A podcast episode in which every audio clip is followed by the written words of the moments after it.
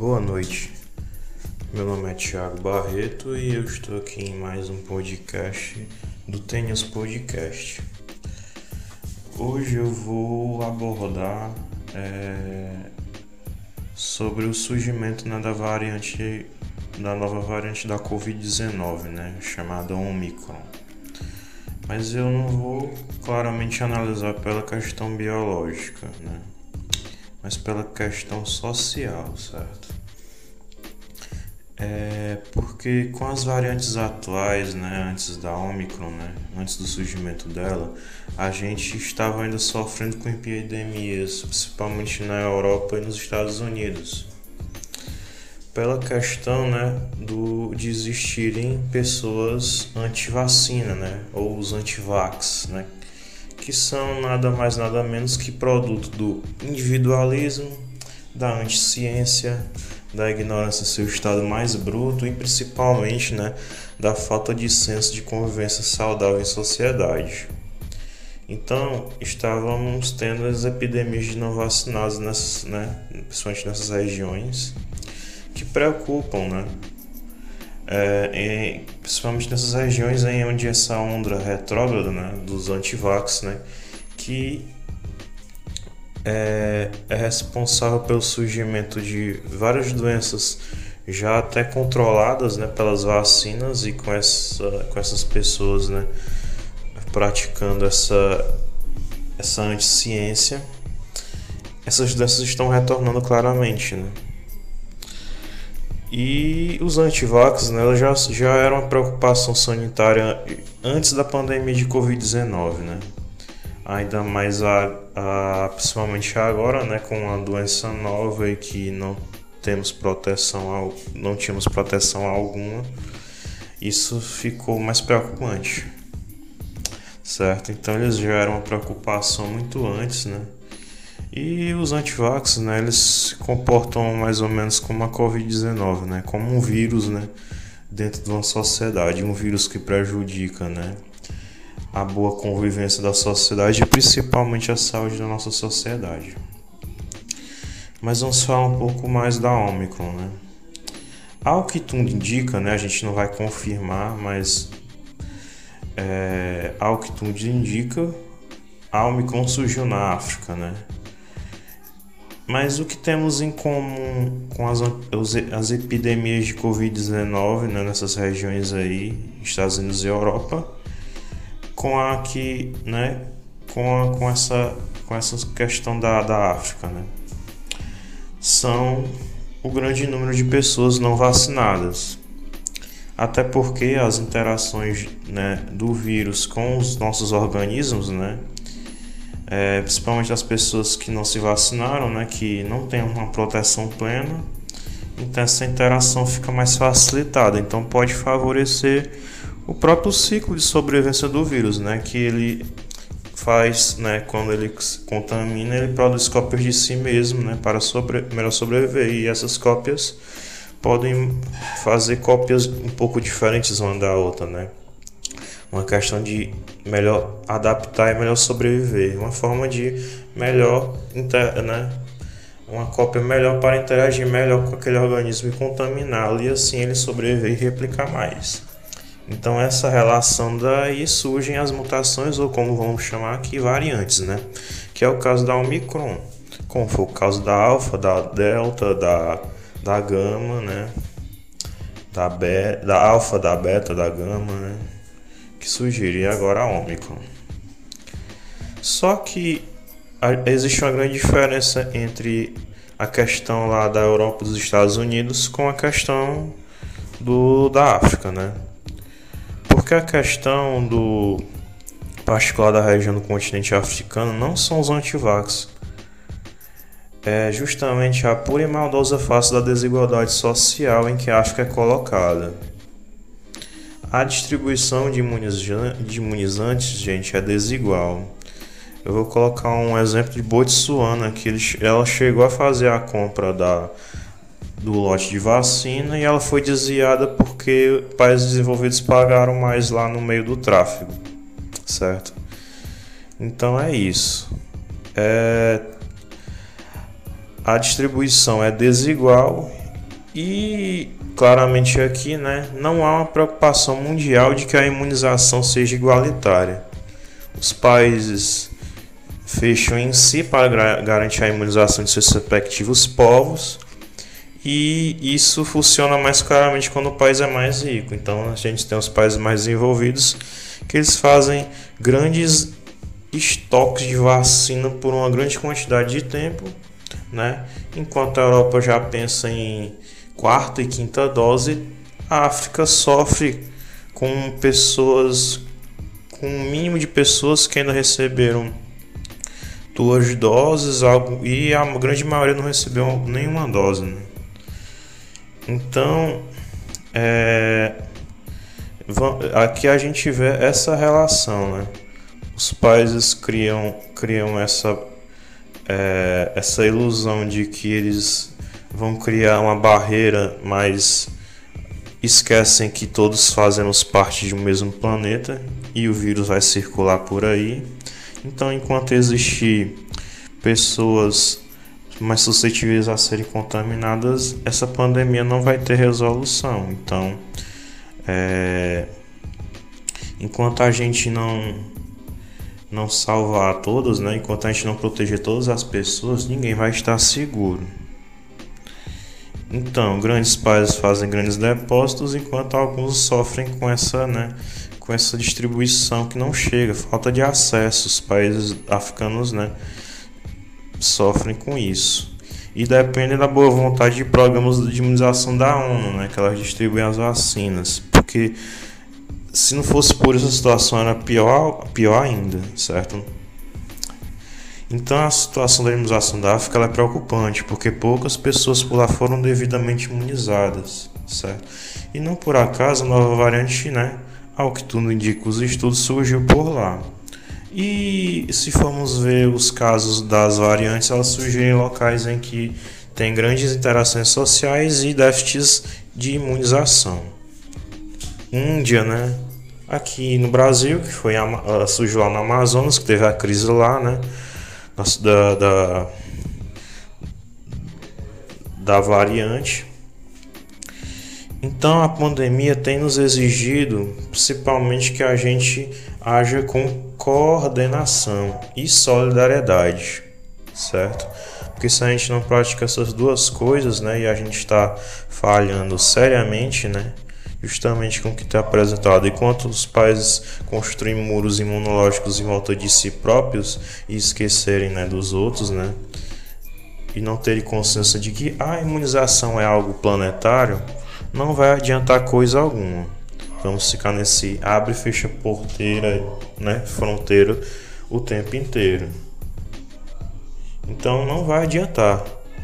E a pandemia, desde o início, desnuda a nossa gritante desigualdade social e coloca na mesa que a atual relação entre os povos é problemática. É necessário que haja coordenação.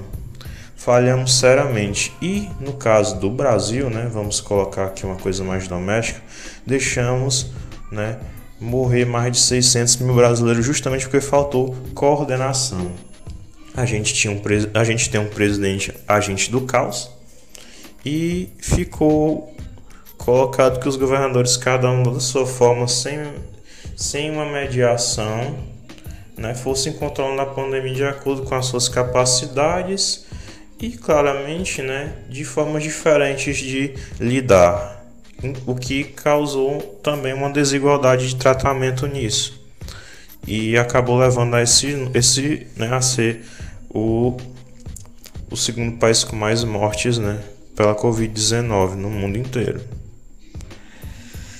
Então a gente só não teve um, a gente só não teve um destino muito pior porque a gente teve duas coisas.